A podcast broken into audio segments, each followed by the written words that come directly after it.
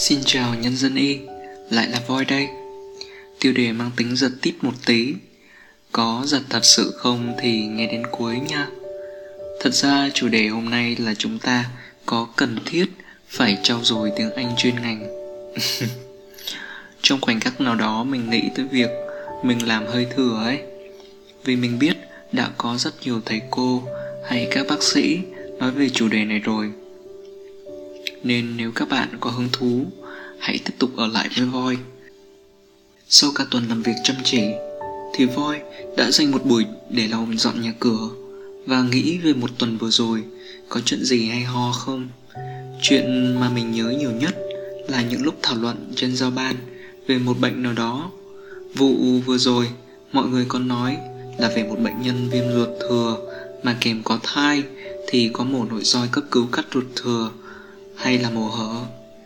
Và về tìm hiểu vấn đề này, mình phát hiện các bác sĩ nước ngoài cũng tranh cãi việc có mổ nội soi hay không luôn, nhưng mà là từ năm 2008 rồi. Và thậm chí họ còn có cái nhìn về các vấn đề còn nhiều hơn thảo luận trên giao ban nữa.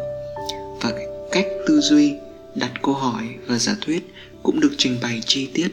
Tất nhiên là với cập nhật sau này đã thống nhất cách điều trị như thế nào rồi. Nhưng hành trình để đi từ cái đang còn mơ hồ tranh cãi đến việc thống nhất thật sự thú vị làm sao? Hành trình này khiến mình phải thăm dò vài cuốn sách của The Sages Hiệp hội Phẫu thuật Ngoại khoa Tiêu hóa và Nội soi Hoa Kỳ từ năm 2008 đến năm 2017 bằng tiếng Anh. À, mà hôm nay không review sách đâu nha, hơi xa rồi đợi hôm nào đó mình sẽ kể cho các bạn về cuốn này. Mình cũng không muốn biến ngôi nhà chung voi thành nơi mình kể lại về chuyện lâm sàng ngoại.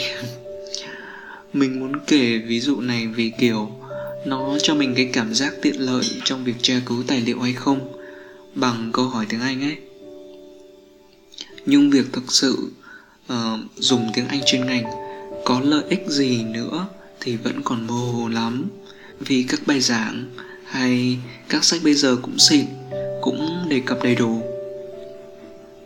mình liền nhấc điện thoại lên và nhắn tin hỏi bạn mình tại sao chúng ta phải học tiếng Anh chuyên ngành, trong khi tài liệu tiếng Việt cũng phong phú và nếu có tài liệu cập nhật cũng được dịch ấy. Đa số nói là tài liệu ấy thì phụ thuộc vào ngôn ngữ của người dịch cả, nên lỡ không chính xác hay không sát nghĩa thì toang.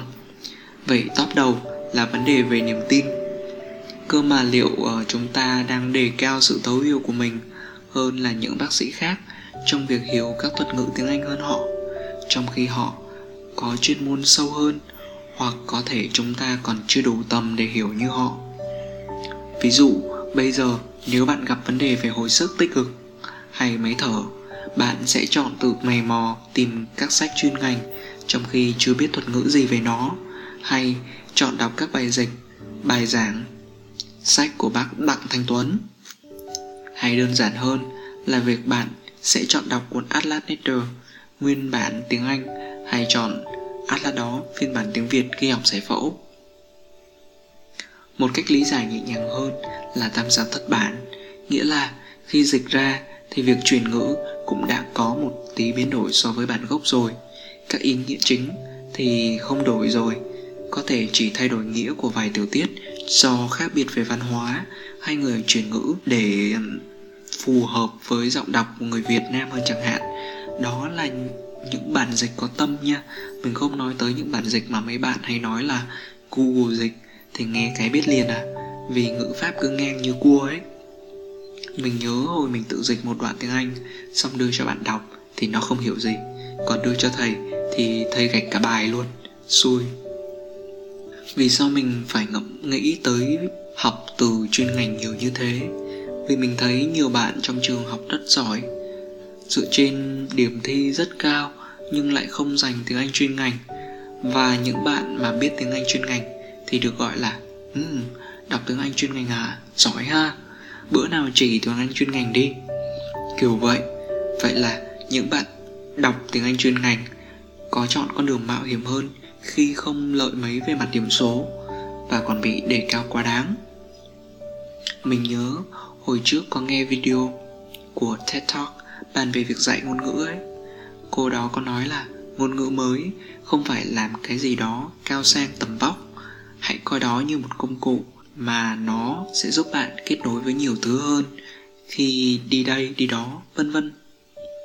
Đây cũng là lý do thứ hai mà mọi người cũng nhắn lại với mình khi ngồi trên ghế nhà trường, bạn được các thầy cô hướng dẫn, các môn thi có đề cương với tài liệu hướng dẫn sẵn có, việc đó khá ổn. Nhưng lâm sàng, lại đa màu đa sắc, có những vấn đề nếu biết được từ khóa thì sẽ tra cứu nhanh lắm. Rồi bạn cũng tiếp cận được với những tạp chí nước ngoài uy tín, những app, những cập nhật mới nhất. Từ đó, bạn điều trị và chăm sóc bệnh nhân tốt hơn. Nói chung, giống như bạn có chìa khóa để trở thành công dân toàn cầu vậy. Hơn nữa, việc liên tục biết được những kiến thức mới nhất, nói theo nhiều bạn, còn khiến mình độc lập tự chủ hơn trong quyết định lâm sàng, sẽ là người dẫn đầu ấy. Nghe cũng thích thích nhỉ. Mình cũng luôn giữ cái tư tưởng trong sáng và hơi tham vọng ấy để làm động lực, học tiếng anh chuyên ngành. Giọng mình có hơi buồn buồn ngủ các bạn à, thực ra thì mình thu bản này vào đêm khuya và trong khi cả nhà đang đi ngủ rồi. Quay lại vấn đề nhá. Nhưng tiếp tục vấn đề sẽ được đặt ra là tôi không phải là người dẫn đầu. Tôi chạy theo sau một năm hai năm hoặc vài ba năm cũng được miễn là không lạc hậu quá. Lượng bệnh tôi chữa được dựa theo những tài liệu và kinh nghiệm tích lũy vẫn rất đông. Làm đâu thì càng tránh được nhiều sai lầm và hiệu quả công việc cũng tăng đáng kể. Cơ sở vật chất, thiết bị ở địa phương không có. Nếu tôi biết phương pháp mới đó, nhưng ở đây chưa có và phần đông bệnh nhân không có điều kiện chi trả, thì tôi biết có thừa. Tôi đợi sau này mọi thứ phổ biến hơn, áp dụng cũng đâu có muộn.